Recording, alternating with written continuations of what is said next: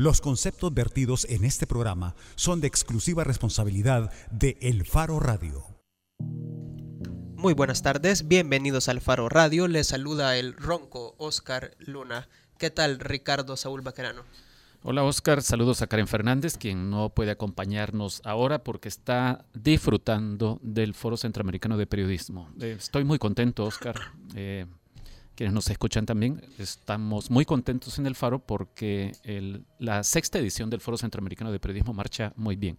Desde su inauguración el lunes hasta este cuarto día, eh, con conversatorios, con actividades públicas muy concurridas. La última de ellas en la que yo pude estar eh, fue anoche en, en, los cines, cuando se proyectó el más reciente documental de Marcela Zamora, que se llama Los Ofendidos.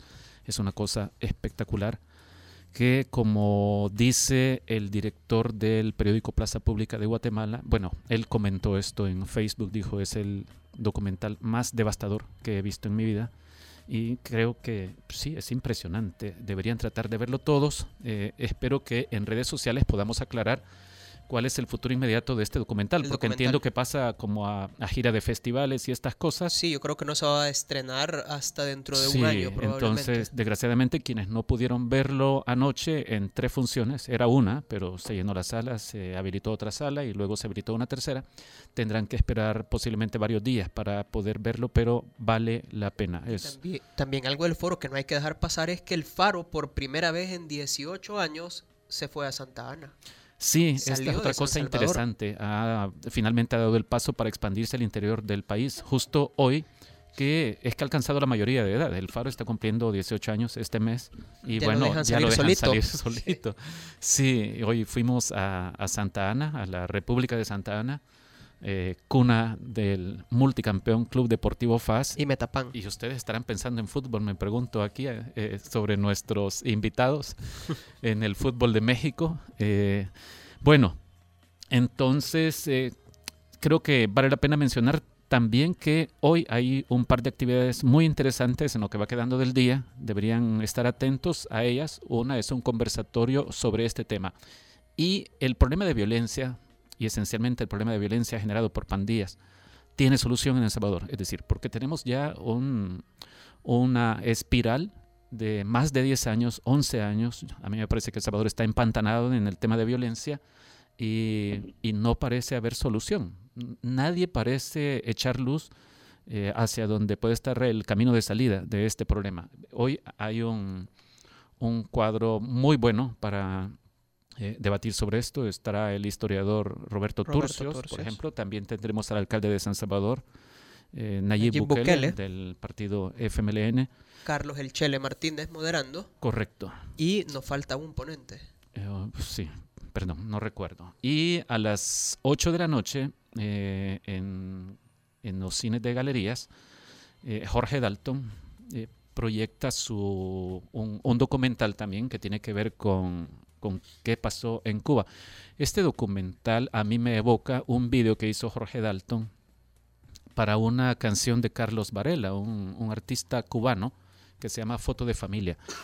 Me lo recuerda mucho porque esa canción termina con un estribillo que dice y no sirvió de nada. Es decir, tanto joderse los países, la gente pobre, eh, y para que las cosas no cambien nada o cambien muy poco, que también creo que algo de esto refleja el documental de Marcela Zamora. Bueno, al final del programa vamos a darles una insight más propio y con, horas y lugares, porque también te comiste una, una ponencia que es a las seis y media, siete, en, en Marte también.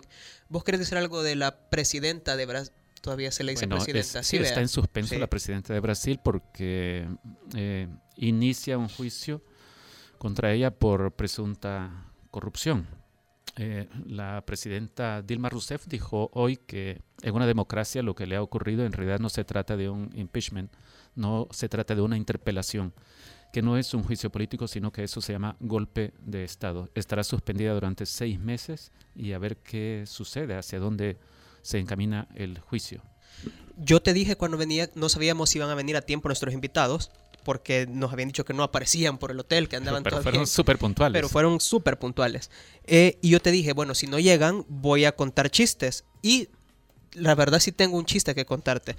Hoy Arpas desde su cuenta eh, dejó ir un editorial. Eh, ubiquemos. ARPAS es la Asociación de Radios Participativas de El Salvador. Sí. Un organismo de radios comunitarias que viene bregando, luchando contra el sistema, tratando de encontrar espacio y un poco de justicia en el reparto de, de frecuencias. Frecuencias. De, sí, de radio y televisión.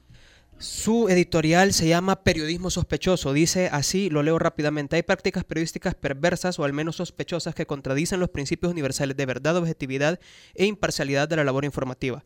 Una de estas suele ser el periodismo supuestamente investigativo que se basa en filtraciones de documentos, textos, audios o videos. Esto sucede cuando, por ejemplo, algún actor, algún actor político filtra a un medio cierta información con el propósito de afectar a sus adversarios.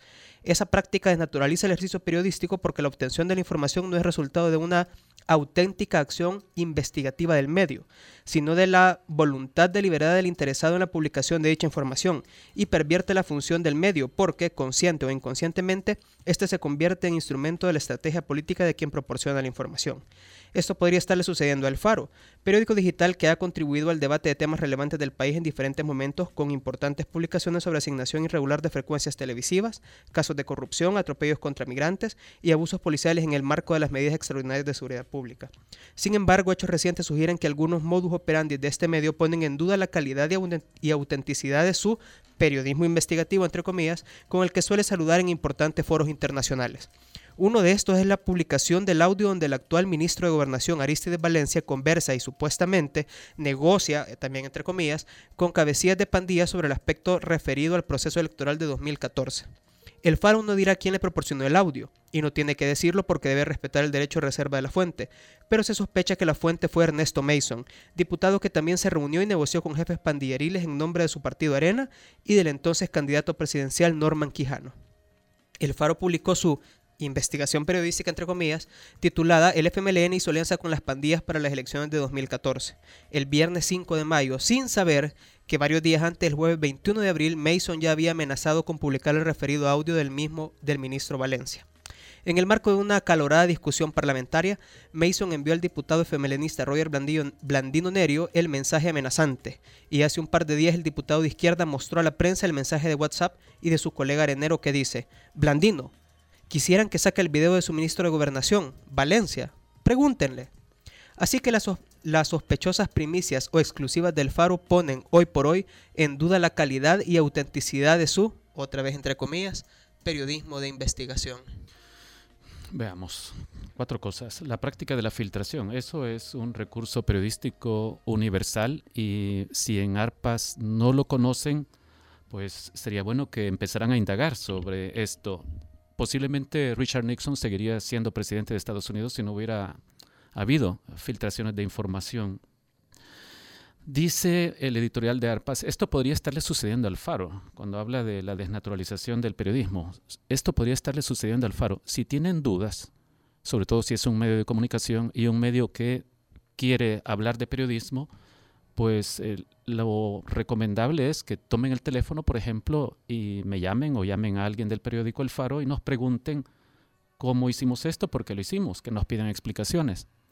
Nosotros no tenemos la práctica de escondernos, al contrario, damos la cara, queremos dar la cara. Ahora mismo que estamos realizando un foro centroamericano de periodismo, hemos dicho, porque nosotros así lo concebimos, que es el momento adecuado para que la ciudadanía se acerque, nos pregunte, nos cuestione, nos ponga, nos saque de nuestra zona de comodidad. ARPAS eh, se pronuncia sobre la filtración de un video, pero de un video que involucra a un ministro de este gobierno. Extraño que no se pronunció sobre el posible periodismo sospechoso del Faro cuando hace apenas dos meses. Cuatro semanas, cinco, bueno, dos, meses, Dos meses. Publicamos un video en el que quien aparecía involucrado en prácticas similares a las del ministro de Gobernación era un diputado muy prominente del partido opositor Arena. Eso a mí me parece sospechoso. Y eh, Arpas dice entre comillas, que nosotros hablamos o hacemos referencia a nuestra investigación, en referencia a la publicación de este video. Nosotros no pretendemos que esta sea una gran investigación del Faro, en absoluto, en ningún momento. Eh, creemos que cuando se habla de periodismo de investigación, esto no reúne los requisitos mínimos como para que se clasifique de esa forma. Si creemos que es periodismo, periodismo válido, y hay que recordar, ARPAS, que sobre todo uno está para darle a la gente información importante. Es cierto que uno puede valorar la intención, y debe hacerlo como periodista, la intención detrás de alguien que te filtra una información.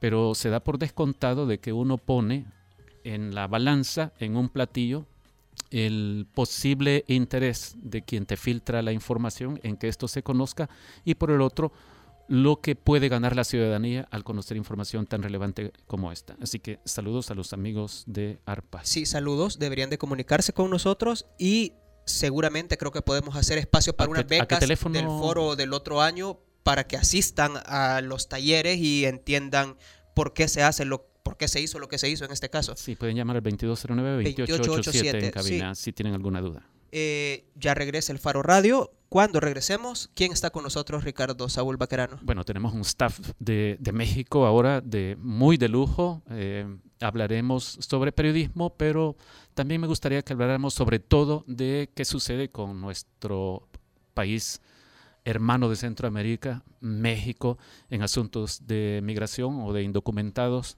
en asuntos de corrupción, en asuntos de violencia también. Eh, ya le vamos a presentar a nuestros invitados en cabina. Ya regresa el Faro Radio. El Faro Radio. Hablemos de lo que no se habla. Estamos en punto 105. Si al escuchar...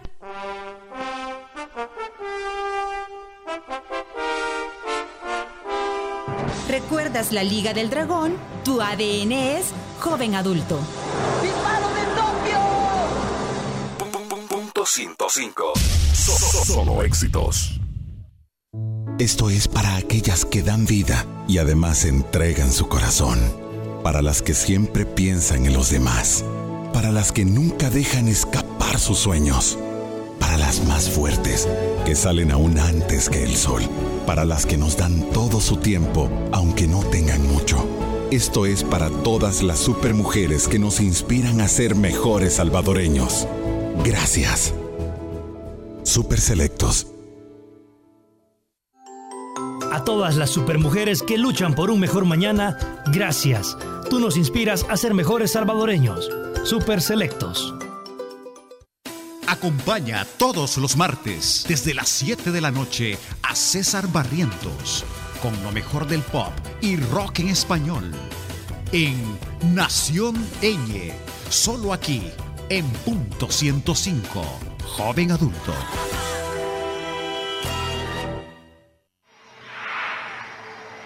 Si al escuchar... ¡Dame tu fuerza, Pegaso! ¿Recuerdas a Seiya? Tu ADN es joven adulto. Los Caballeros del Zodiaco. Punto 105. Solo éxitos. La portada en el Faro Radio. Estamos de regreso en el Faro Radio. Ricardo Vaquerano, contanos, ¿a quién tenemos? Bueno, tenemos a dos, a dos colegas periodistas de México con mucha experiencia, con mucha incidencia también. Tenemos a Ricardo Rafael. Buenas tardes, bienvenido muchas gracias. Muy contento de estar aquí. Ricardo Oscar, muchas gracias. Es un gusto, Ricardo. Ricardo moderó ayer una, una de las mesas del Foro Centroamericano de Periodismo. Me gustó mucho cómo tomaste autoridad en esta mesa sobre qué nos depara a, ante las elecciones en Estados Unidos. La experiencia fue que la conversación fue buena, pero las conclusiones no. Nadie nos gustaron las conclusiones al final. El triunfo de Trump nos, hubo conclusiones que el triunfo de Trump nos trae a todos muy preocupados. Sí, sí. Bueno, y eh, la otra persona que tenemos ahora es Jorge Cepeda Patterson, director de Sin embargo. Bienvenido. Muchas gracias, un placer estar en este espacio hermano, en, más de un sentido. No, es un placer para nosotros tenerte aquí. Eh, estos países nuestros, particularmente los del Triángulo Norte de Centroamérica y México, comparten desde hace años la desgracia de haberse convertido en infiernos de violencia, donde la gente más pobre está poniendo la sangre y donde sus gobernantes, a mi juicio, eh, ofrecen pocas luces de cómo podría resolverse este problema de violencia crónico.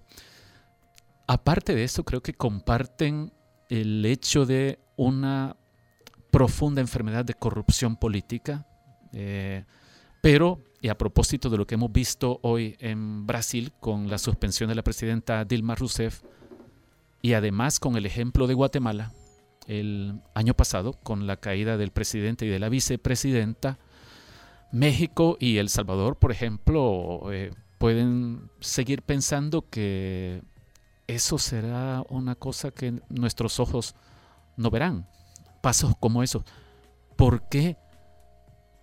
Para ponerlo, yo sé que no es una pregunta fácil de responder, pero sí fácil de hacer. Y entonces me, la quiero lanzar, Jorge. ¿Por qué en Guatemala cayó el presidente? ¿Por qué ahora en Brasil ha ocurrido esto? ¿Y por qué en México, a pesar de escándalos, solo por poner los más mayúsculos, como lo de la casa, Casa lo de la Casa Blanca, sí, lo de la corrupción por la Casa Blanca y lo de Ayotzinapa, ¿por qué eh, Peña Nieto sigue tan campante? ¿Con qué tiene que ver esto? ¿Con, ¿Con ciudadanía, con periodismo o con qué? Eh, tiene que ver con todo lo que acabas de mencionar, eh, sin duda. Eh, yo planteo en, las columnas que tratar de pronosticar el momento en que una sociedad se subleva a lo que encuentra intolerable, niveles de corrupción que ya no son admisibles, etcétera, etcétera, eso, digo yo, es casi una ciencia misteriosa y abstracta, casi mágico. ¿Qué podría habernos llevado a pronosticar que Guatemala, que al igual que nuestros países padece estas lacras, eh, iba a vivir una experiencia tal que hasta los mismos suizos o Suecia envidiaría? Es decir, una acusación de corrupción a la presidencia y simplemente por la primero por la presión social y luego por los procesos eh, jurídicos lograrían meter a la cárcel al presidente en funciones. Parece casi un sueño para cualquiera de nuestros países. Y mira que la situación en Guatemala dista de, con todo lo que han aguantado, las infamias que han padecido, difícilmente, insisto, y concluyo, podríamos haber pronosticado que eso se daría. Entonces, en efecto, eh, el análisis de las irrupciones eh, de la sociedad, del pueblo, de la gente, de la calle, para decir ya basta, hasta aquí llegaron, ese análisis sigue siendo un absoluto misterio, la verdad. Porque datos duros, los niveles de corrupción, de salvajismo, de inseguridad que existe en países como Salvador, El Salvador o México, eh, absolutamente sustentarían un revuelo y un revuelco, digamos, de, esta, de estas estructuras de poder. Eh, de tal manera que sí, el tema es terriblemente complejo. ¿no? Pero entonces, eh, ¿qué es lo que sucede? ¿O la gente es masoquista o está sometida crónicamente por, por los poderes formales? No, tiene que ver más bien con lo segundo. Es decir, la gente es sobreviviente en última instancia. Pero en Guatemala ha estado sometida también. Eh, sí. Jorge. Eh, es decir, ¿cuál es la diferencia? ¿Por qué en Guatemala funcionó? Ya te veo, Ricardo, con ganas de, no, yo simplemente, bueno, pasaría la estafeta. Antes diría simplemente que eh, son procesos de acumulación. Eh, en efecto, cuando uno ve lo de Ayotzinapa, 43 estudiantes que desaparecen sin que nadie se haga responsable de eso, encima de 100.000 muertos que lleva esta guerra en contra del narcotráfico, parecería una cuota de sangre absolutamente inadmisible para cualquier sociedad. Cualquier comunidad a la que le hacen eso tendría todas las razones, impulsos, pulsiones para provocar un cambio. Y sin embargo no se da. No obstante, a mí me parece que estamos viviendo en México un proceso acumulativo. ¿Cuándo va eh, a estallar en algo? Y desde luego yo no estoy deseando ningún estallamiento violento, pero sí una presión para un cambio sustancial de las cosas. Eso es absolutamente impredecible. Eh, en este momento. Y no porque seamos masoquistas, sino porque mucha gente es sobreviviente nato. Es decir, hay un límite a lo que los seres humanos pueden soportar en términos de eh, imposiciones, de, infamias. Eh, y muchas veces la respuesta es, darle espalda a los hechos y tratar de mm, dedicarse simplemente a sus asuntos privados. Pero hay un momento hay un momento, difícil de decir cuándo va, cuándo va a suceder, de predecir cuándo va a suceder. Hay un momento en que más de un individuo a la vez se voltea o de regreso a los hechos y decide provocar un cambio. Ricardo, ¿vos crees que es, como dice Jorge, un asunto nada más, ojalá que no esté malinterpretando, de acumulación para que uno pueda ver un día el momento en que la gente eh, estalle en, en, una revuelta? Y pienso el caso de, Chiapas, una de las poblaciones más sufridas, más aisladas, eh, con peores condiciones de vida en México, y la revolución del subcomandante Marcos y el ejército zapatista que terminó al final en, nada. Eh, es... A ver, que utilizar la metáfora de la acumulación. Eh, por más obvio que suene, hay que aclararlo. Para que el volcán estalle, tiene que tener cráter. No importa cuánta lava se acumule, se necesita un cráter, porque si no, la lava no sale. Y la impresión que yo tengo es que eh, y por eso vale la pena la comparación con Guatemala eh, en un sentido y, un poco lo que ha sucedido en otros países. Eh, en México el presidente todavía cuenta con muy buenas agarraderas. Tiene de qué sostenerse. ¿De, qué tipo? Hacia allá voy. Y, la principal de todas es que tiene el control del Poder Judicial para propósitos políticos. Es una gran agarradera, es, una agarradera de corte autoritario que en México no hemos todavía eh, podido combatir. Se puede usar la justicia selectivamente para combatir a tus enemigos o para protegerte a ti como poder público. Y, yo tengo la impresión, si revisamos, por ejemplo, el caso guatemalteco, que eh, la CIGIB, este ejercicio que hicieron, incluso de corte internacional, en Guatemala, que tardó más de 16 años en construirse, le abrió el cráter al volcán de lo que venía pasando en Guatemala, de tal manera que pudieron procesar toda esta acumulación de enojos y de agravios, de una manera que, por cierto, dio de resultados pacíficos es, una destitución la de Otto Pérez Molina, que es por la vía pacífica y por la vía de los procedimientos. En México esos procedimientos no están, de hecho no importan. No hemos podido resolver Ayotzinapa, la desaparición de 43 normalistas, 43 estudiantes. Y no hemos podido resolver porque los procedimientos investigativos y no hablo de los nuestros, los de los periodistas que también han fallado, ¿eh? pero sobre todo los del Poder Judicial, según lo que nos dicen, no se siguieron conforme la ley lo requería porque las pruebas periciales no se hicieron, porque los testimonios son fabricados se obtuvieron mediante tortura, en fin, porque las eh, eh, investigaciones se dispersaron en muchos juzgados y en muchas fiscalías. Entonces de repente resulta que todo el procedimiento de investigación está diseñado justamente para que no se resuelva por la vía de la ley, sino por una suerte de dictado a la autoridad que dice fueron tales y fue en tal lugar. ¿Qué está pasando en México? Y acorto eh, el final de mi, de mi respuesta.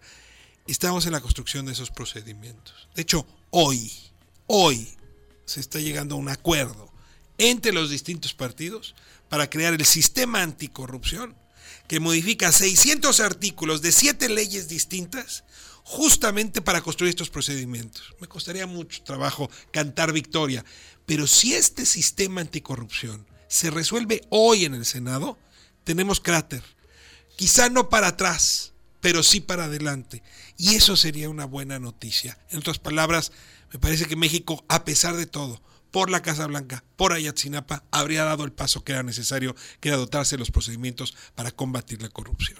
No estará pecando de optimista, Ricardo, Jorge, tomando en cuenta que si uno mira las constituciones de nuestros países, las leyes de nuestros países, uno dice, ya hay cráter ahí, en este sentido en el que lo está planteando Ricardo. Eh, es decir, se incumplen las leyes y, y no sucede nada. Nosotros hemos publicado, por ejemplo, que el vicepresidente salvadoreño creó hace algunos años una sociedad con un empresario a quien Estados Unidos en 2014 calificó como capo internacional de la droga. Y él dice, ¿y cuál es el problema? Pues, eh, y, no pasa nada. Y de hecho no pasa nada al corto plazo. Sin embargo...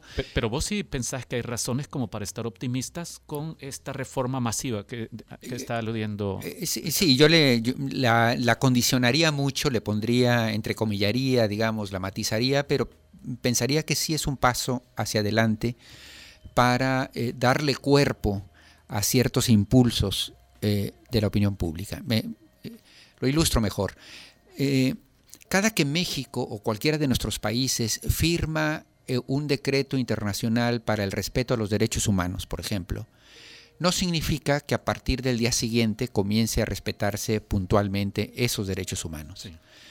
Eh, pero en algún momento, en el futuro, le da una cobertura legal, un canal eh, jurídico para proyectar la la presión, la indignación, la rabia, que de otra manera no tendría conductos para incidir en el, sistema y provocar cambios.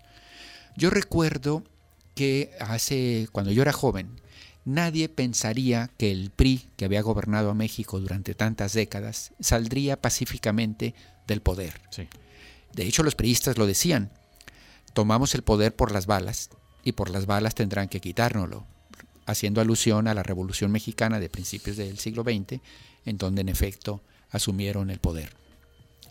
Y este aquí que en el año, justo en el año 2000, el voto, casi algo impensable para mi generación, logró sacar al PRI de los pinos en ese momento. ¿Qué sucedió? Lo que sucedió fue que el PRI, buscando eh, tener mayores consensos, empezó a ceder centímetros en los años 90. Una una reforma por aquí, un compromiso de respeto al voto por allá, una firma de un tratado internacional que hace que la visión internacional también eh, se centre sobre México, etcétera, etcétera. Sin darse cuenta, crearon las condiciones con motivos de manipulación, pero crearon las condiciones de un tejido jurídico favorable para que en un momento dado la presión del votante, la exasperación de los grupos sociales en México, etcétera, provocar en las urnas una modificación que nadie habría pensado cinco años antes. Y creo que a eso se refiere el optimismo de, de, Ricardo, de Ricardo Rafael, en el sentido de que se está hoy eh, estableciendo un tejido anticorrupción que no va a cambiar nada eh, literalmente mañana, la próxima semana, el próximo mes, pero que eventualmente, en efecto, cuando muchos mexicanos al mismo tiempo digan basta, habrá un canal para no tener que ir por un fusil a, decir hasta aquí llegaron. Habrá un canal que le dé una instrumentación. Eh, Posiblemente algo parecido a lo que sucede en El Salvador con la ley de acceso a la información pública, una ley que tiene, está cumpliendo cuatro años. Y, es cierto que no cambia las cosas de un día para otro, pero la ciudadanía de repente empieza a, a tomar conciencia de que tiene un instrumento ahí que puede utilizar en su favor. Como, Oscar. como el faro. sí, bueno, como el faro. Tenemos que hacer un corte, eh, ya regresamos y seguimos hablando de periodismo México y Centroamérica. El Faro Radio. Hablemos de lo que no se habla. Estamos en punto 105. Si al escuchar esto, encerar mano derecha, unir mano izquierda, encerar ¿Recuerdas al señor Miyagi? Tu ADN es joven adulto.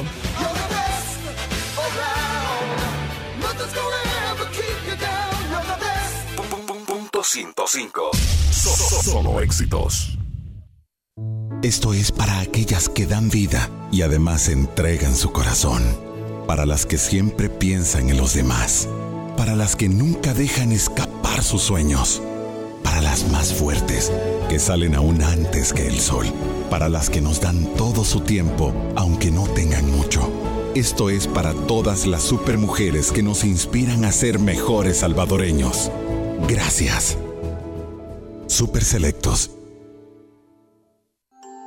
A todas las supermujeres que salen aún antes que el sol, gracias. Tú nos inspiras a ser mejores salvadoreños. Super Selectos. porque todos estamos hechos de canciones y vibraciones. No te pierdas todos los viernes, desde las 7 de la noche, Hechos de Música con Carlos Galicia. Hechos de música, hechos de canciones, hechos para sentir, sentir el ritmo y sus corazones. ¡Adelante, Cuscatlaco!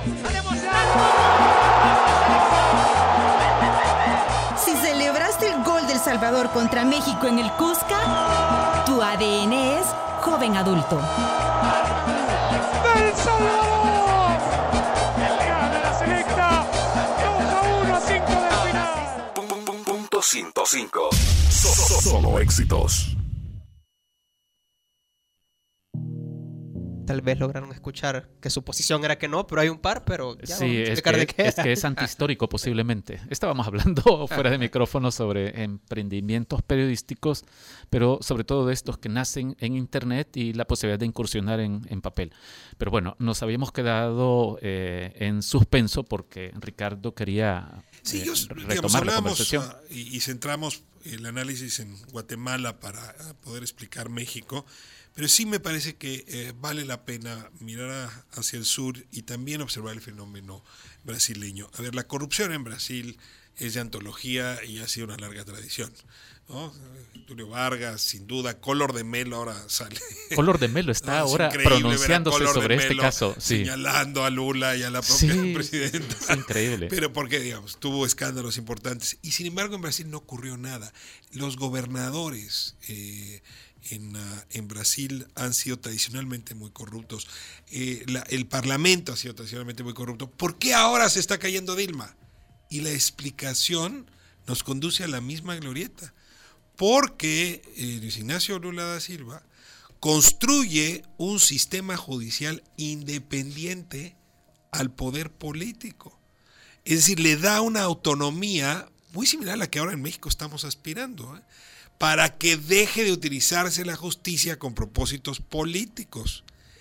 Lo que no imaginó Lula da Silva es que su sucesora y él mismo iban a acabar siendo señalados por ese poder judicial robustecido, independiente, con gran autonomía. Y no solamente él, al menos 60% de los senadores que el día de ayer lanzaron a Dilma Rousseff a este eh, eh, papel espectral que juega hoy, porque es presidenta y no presidenta, y no al mismo tiempo no es presidenta, 60% de esos senadores tienen procesos en su contra. Y los diputados en un porcentaje similar tienen procesos en su contra. ¿A qué se debe?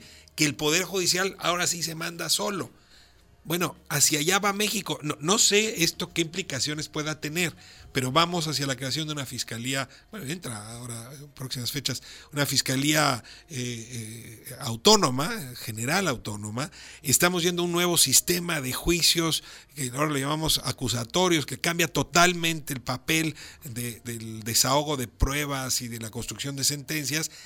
y bueno, eso se parece mucho, por cierto, nada más que llegando tarde a lo que ocurrió en Brasil, o me permitiría decir a lo que ocurrió en Guatemala. México va retrasado en estos temas. En realidad, con México no lo que ve es el pasado de América Latina. Y yo sí creo que Brasil es el futuro de México. Hay que esperar y ver si no estoy, como decía hace un momento, Tocayo, demasiado optimista. Mira, Ricardo, ojalá que esto nos sirva como ejemplo para otros gobernantes que tienen pendientes reformas importantes porque todo su programa estaba basado en cambiar cosas relevantes, como en el caso de El Salvador, y que ahora digan, no, ya no lo hacemos porque está fregado, nos puede suceder eh, lo de Brasil y a saber si lo de México de aquí a unos años.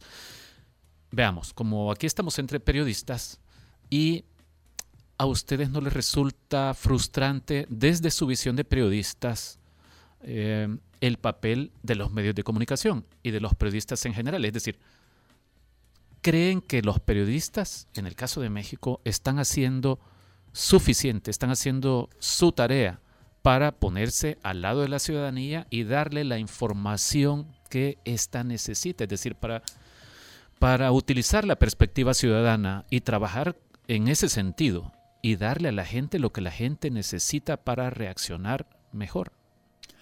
Bueno, e, es una pregunta que no tiene una respuesta categórica porque eh, eh, podríamos hacer más, en efecto. O sea, sabemos que hay de todo, ¿verdad? Y en, el caso de, sin embargo, tu revista, Jorge, es a mi juicio muy admirable, hace muy buen trabajo, pero en todos los países hay de todo. Exacto. A, eso iba justamente, es decir...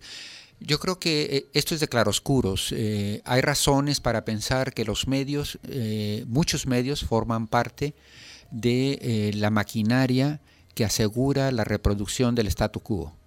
y que muchos medios operan desde la versión conveniente para las élites, para el control eh, autoritario y la preservación y reproducción de un sistema desigual, eh, injusto, impune y corrupto. Televisa juega este rol? Eh, sin duda, los, noticieros de Televisa forman parte de esta visión, de esta narrativa oficialista favorable al, a la no transformación de los procesos.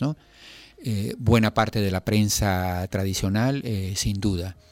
Ahora, las excepciones son muchas y eh, cumplen un papel importante, tanto en la prensa como en la radio y desde luego ahora en las plataformas digitales.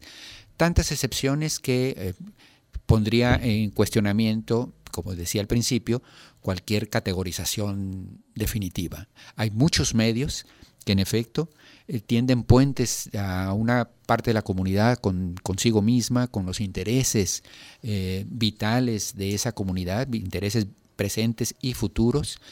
Eh, y a través de, esto que ahora se acusa a Alfaro, de, por un lado de filtraciones, de investigaciones, ah, en muchas ocasiones los periodistas en nuestros países son los verdaderos fiscales eh, capaces de llamar a rendir cuentas a los poderosos en la medida en que los tribunales y la justicia se han subordinado, han hincado las rodillas frente al soberano.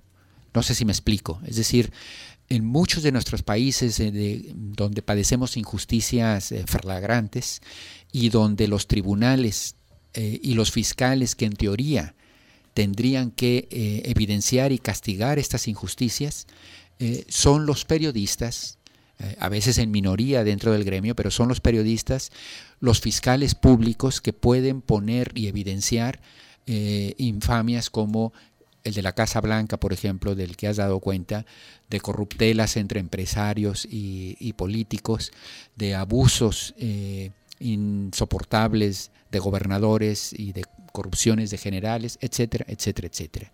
Sin esa prensa crítica, eh, la sociedad estaría mucho más inerme, eh, incapaz de eh, responder, enterarse y exigir un, cambio. Ricardo, vos que, has sido defensor de, audiencias, defensor de, del público y que te has movido más en el ámbito de la opinión periodística, ¿Vos qué crees que está fallando en los medios de comunicación, en su trabajo de, bueno, si hay un gobierno corrupto, si hay un gobierno que eh, encubre asesinatos como los de Ayotzinapa o hace todo lo posible porque no se descubra la verdad, es decir, un gobierno que promueve la impunidad, ¿qué le está faltando a la prensa mexicana para hacer el servicio pleno que debería esperarse de ella en, en, estos casos. Sí, la verdad es que estoy de acuerdo con Jorge. Nunca, nunca hacemos lo suficiente. Pero probablemente en estas épocas estamos haciendo menos que eso. Y se debe mucho a, la, a cómo está la estructura eh, hoy de los medios, en más de un sentido en crisis con respecto a sus ingresos. Pues muchos dueños de medios y muchos periodistas preocupados por quien te da de comer y muchas de las veces no es el lector, no es la audiencia quien te da de comer. Sí. O sea, el que te da de comer en México es el anunciante. El lector rara vez, algún medio por ahí vive de sus lectores directamente, pero la mayoría vive eh, del anunciante. Y traemos un drama, el anunciante se está yendo, está llevándose su dinero a otros lugares para mejorar su impacto publicitario, su mercadeo, y entonces quien ha crecido en su peso como anunciante es el gobierno. No tenemos cifras precisas, pero la peor voy a todavía. Lo voy a decir en, términos más, ah, digamos, más intuitivos. Yo creo que hoy el gobierno debe representar para los medios de comunicación entre el 30% de su ingreso y puede ir, en, sobre todo en medios locales, en las regiones, hasta el 100%. Cuando un anunciante representa el 30% de tu ingreso, el 50 o el 100, pues se vuelve tu público principal, ya el lector ya no te importa. Todavía en una conversación informal y cínica con el director de un periódico, eh, no va a dar ni su nombre ni del periódico ni de él, pero vale la pena eh, contar la anécdota, me dice, mira, lo mío es muy simple.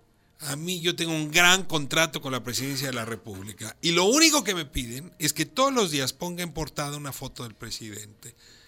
Y cuando les pregunto, oiga, ¿y por qué eso es lo que les importa? Porque esto es como Coca-Cola, perdón si estoy haciendo anuncio, ¿no? Es decir, Hay que, hay que promover la marca, la marca del presidente. Oye, ¿y, ¿y te atreverías a pegarle al presidente en esas circunstancias? Pues no. Ya, entonces, además de la portada, te compran alguna otra cosa. esto que este lo dice con un enorme cinismo es en realidad lo que está dominando hoy a muchos de los medios. La publicidad gubernamental en México ha crecido muchísimo. No hay límite, no hay control, no hay transparencia sobre ese dato. Entonces, los que tienen un modelo de negocios tradicional están amarrados. Y en efecto, están surgiendo nuevos medios. Eh, yo creo que sin embargo es un ejemplo evidente de un modelo de negocios distinto que sí se debe a su audiencia, que se debe a sus lectores, que no le debe al poder el 30% de su ingreso y que entonces por eso tiene enorme libertad. Entonces hoy lo que tienes es conviviendo viejos animales más tradicionales, más dinosauricos, pero que tienen un gran peso todavía en la discusión mediática, con nuevos animales mucho más ágiles, con modelos de negocios propios que en efecto se deben a la audiencia. Y eso hoy genera un debate y un choque, incluso me permitiría decir en el gremio, que no está fácil todavía resolver. Está interesante lo de sin embargo, la mención que haces a sin embargo, porque sin embargo es un medio alternativo para informarse pero sin embargo hace millones de dólares. Eh, es decir, tiene utilidades de millones de dólares. No, no, en absoluto, por supuesto que no. Supongo que como el faro va eh, siempre muy cerca de la de la frontera de la precariedad, ¿no? Eh, absolutamente sí, no es un modelo de negocio eh, en términos exitoso en términos de mercado, sí tiene una serie de inversores que le dan independencia, autonomía y sustentabilidad. Eso nos permite operar cerca de 35 periodistas con una caudal de generación de información importante. Ya somos uno de los protagonistas mediáticos importantes en la conversación pública al nivel de los grandes diarios eh, tradicionales. Eh, pero yo quería añadir algo que cualquier valoración que hagamos sobre periodismo en México no, debe, no puede dejar de hecho, porque sería injusto, que a pesar de todas estas reservas que nos pueda dar, hay que considerar el enorme riesgo que supone para muchos periodistas, sobre todo en los escenarios locales de provincia, riesgo de vida o de muerte, el trabajo que están haciendo y que siguen haciendo. ¿no? Es decir, con todas las eh, reproches que le podamos hacer a lo que deja de hacer la prensa, a lo que eh, no cubre o visiones oficialistas de muchos medios, también hay que rescatar el otro extremo y el, el, enorme heroísmo y riesgo personal que supone ejercer periodismo en México en este momento y que paga una cuota de sangre anual eh, por todos sabido. México en este momento es un país que tiene riesgos para el oficio, de, similares a los de Siria eh, o Irak cuando estaba en guerra. ¿no? En ese sentido, habría que hacer eh, el reconocimiento también profesional a tantos compañeros caídos. ¿Cuántos periodistas han sido asesinados en México en los últimos 10 años aproximadamente? Eh, 70 y 70 y tantos. En los indicadores nos encontramos entre los países más eh, con un número mayor de periodistas asesinados en el mundo. ¿Y el gobierno de, de Peña Nieto qué está haciendo? Eh, para tratar de revertir esta situación. Eh, absolutamente nada. Porque durante su, gobierno han ocurrido varios asesinatos también. Así, no, y, la, cuota no ha descendido. Pero, pero ¿cómo puede no hacer nada? Y el gobierno de Peña Nieto no, no hace nada. El gobierno de Felipe Calderón, que fue el presidente anterior, se atrevió a decir, bueno, a ver, si en esta guerra contra el crimen organizado mueren soldados y mueren policías, pues que mueran periodistas y solo 70, tampoco exageren la nota. Yo creo que el gobierno de Peña Nieto piensa lo mismo, aunque no es tan torpe como para eh, decirlo. En el fondo es, esa es la concepción, ¿no? ¿Y la gente, el público? No, sí hay una, hay una respuesta. Es cierto que eh, vivimos en un contexto de enorme violencia y salvajismo. Los, eh, para muchos de nosotros periodistas es un, un esfuerzo constante hacerle ver a la gente que no es una cuestión de número, sino que es un enorme aprobio en contra de la propia sociedad. Cada que periodista que cae eh, implica, es, como un arbolito de Navidad con una luz que se apaga y que se va apagando zonas completas del territorio mexicano en la medida en que eh, laceran las posibilidades de un periodista o de un medio de comunicación capaz de informar a su comunidad. Es decir, la verdadera lesión no es al gremio, sino a la capacidad que tenga la opinión pública de enterarse de los temas que le competen. ¿no? La, ¿Dirían ustedes que la situación de corrupción de las instituciones del Estado en México ha mejorado en los últimos 10 años? O sea, mejorado quiere decir que se ha vuelto más corrupta. Eh, no, que haya disminuido la corrupción. Yo creo que en México ya deberíamos en ciertos temas dejar de hablar de corrupción porque hay un grado superlativo de la corrupción que es realmente lo que estamos viviendo. A ver, corrupción es natural al ser humano. Te pongo un ejemplo, Ricardo. Cuando nosotros hicimos un reporteo por a lo largo de todo México durante más de un año para eh, contar sobre cómo era la suerte de los indocumentados en su camino hacia Estados Unidos, nosotros descubrimos una cosa que eh, nos impresionó mucho. Hasta los cuerpos de bomberos participaban en actos de corrupción, entendida esta como la desnaturalización de sus funciones, es decir, se dedicaban también a asaltar o a garrotear a la gente. Eh, es que justamente todas las policías posibles de existir en México participaban en esto. Los gobiernos tienen corrupción. La corrupción mexicana es mucho más grande, pero es que el lado el lado superlativo de la corrupción es la depredación. Y yo sí tengo un poco la, la sensación en estos tiempos que hemos transgredido ya la frontera de la corrupción y lo que ya tienes es depredación, que es desaparición del Estado. ¿Está empeorando? ¿O, es que se sabe más? Descivilización. No, no, esto que estás diciendo. hay organizaciones que están compitiendo para sustituir al Estado que cobran impuestos igual que el Estado y mejor que el Estado, que ofrecen servicios de bomberos o de policía. A ver, eso ya no es solo corrupción, es desintegración de las instituciones. Yo no voy a decir que esto pasa en todo México, pero sí te podría decir, por ejemplo, toda la zona donde se trasiega droga, que es la misma zona donde hay trata de personas y tráfico de migrantes, es una zona Jorge no me dejará mentir, donde el Estado ha perdido la batalla y en todo caso se ha convertido en la pistola que utilizan unos criminales para dispararse contra los otros. Estamos conversando con Ricardo Rafael y con Jorge Cepeda Patterson, periodistas mexicanos. Y vamos a hacer una pausa, porque tenemos que hacer una pausa. Lo que pasa es que te salió bien bonito. El, Pero, tendremos tiempo para hacer una pregunta más, por lo menos. Tendremos tiempo cuando regresemos. El Faro Radio. Hablemos de lo que no se habla. Estamos en punto 105. Si sabes que las ketchup son más que una salsa, tu ADN es joven adulto.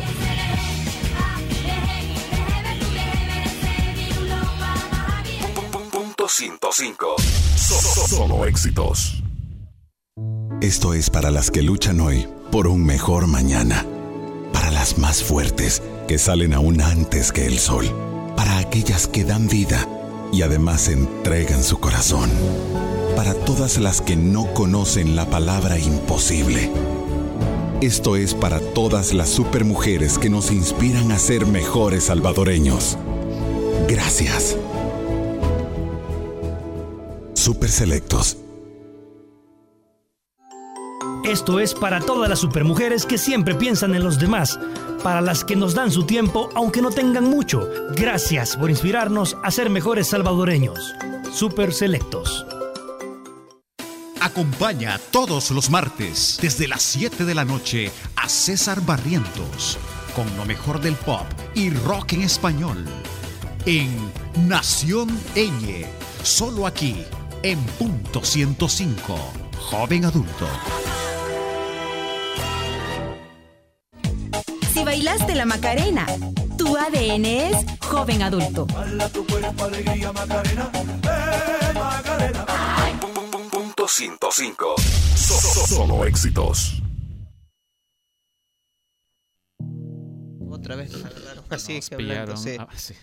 Bueno, pero Ricardo, tenías una última pregunta que es exactamente para lo que tenemos tiempo. Sí, nos acompañan para recordarles Jorge Cepeda Patterson y Ricardo Rafael, periodistas mexicanos.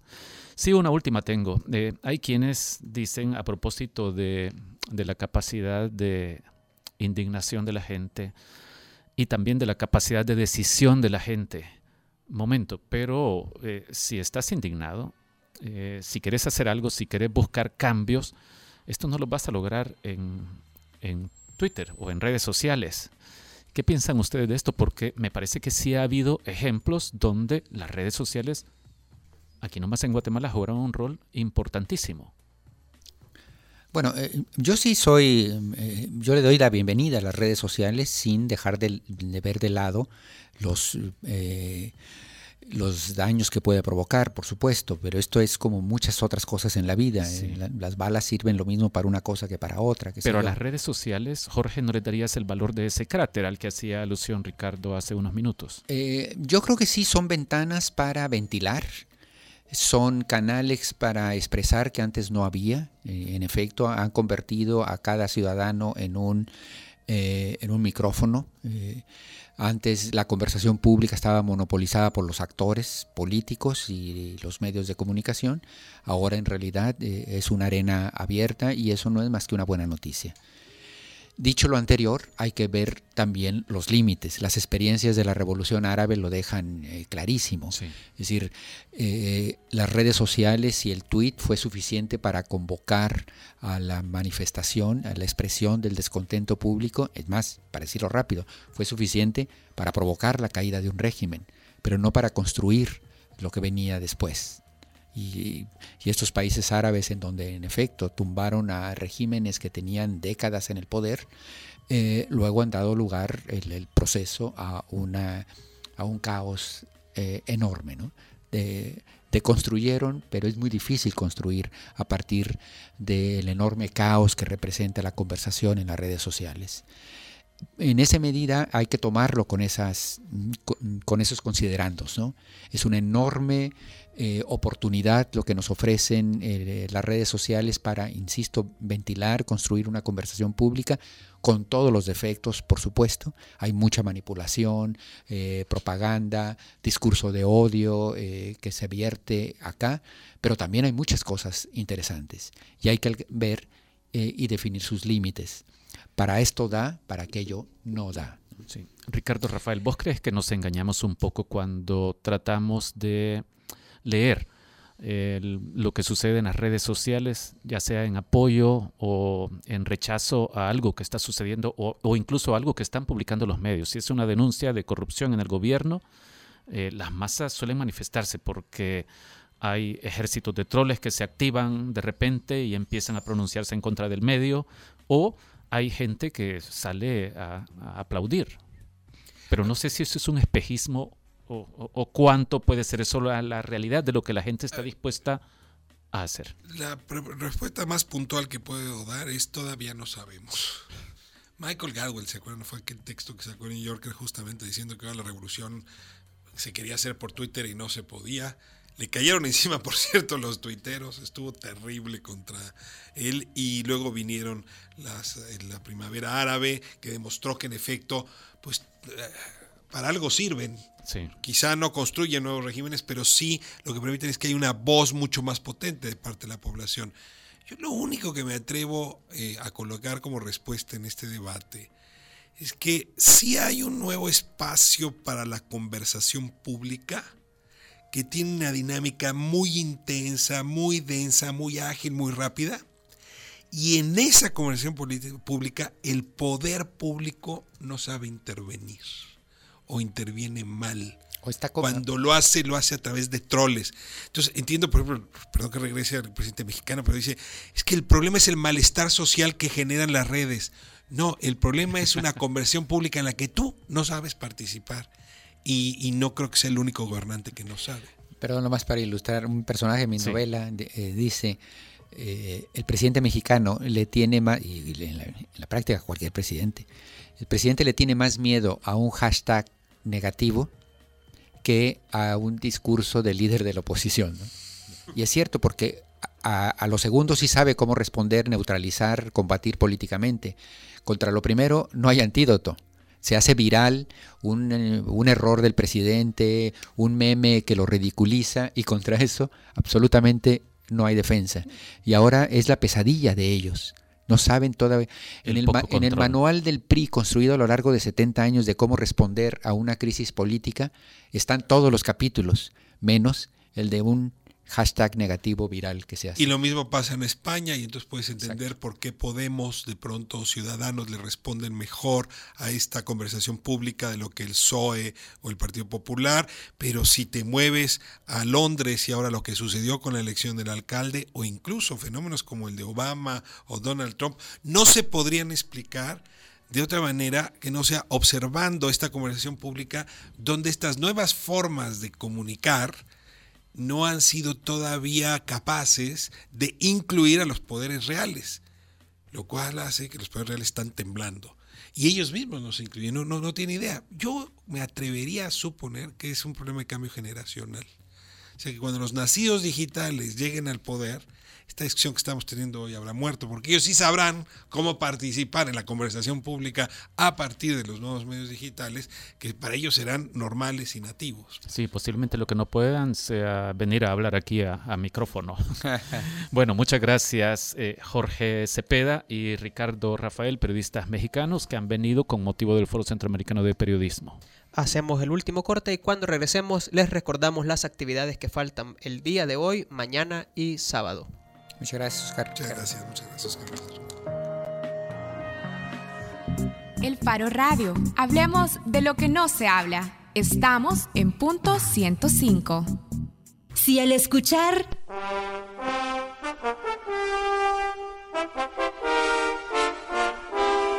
¿Recuerdas la Liga del Dragón? Tu ADN es joven adulto. ¡Disparo de Tokio! Punto 105. Solo éxitos. Esto es para aquellas que dan vida y además entregan su corazón. Para las que siempre piensan en los demás. Para las que nunca dejan escapar sus sueños. Para las más fuertes, que salen aún antes que el sol. Para las que nos dan todo su tiempo, aunque no tengan mucho. Esto es para todas las supermujeres que nos inspiran a ser mejores salvadoreños. Gracias. Super Selectos. A todas las supermujeres que luchan por un mejor mañana, gracias. Tú nos inspiras a ser mejores salvadoreños. Super Selectos. Acompaña todos los martes desde las 7 de la noche a César Barrientos con lo mejor del pop y rock en español en Nación Eñe, solo aquí en punto 105 joven adulto.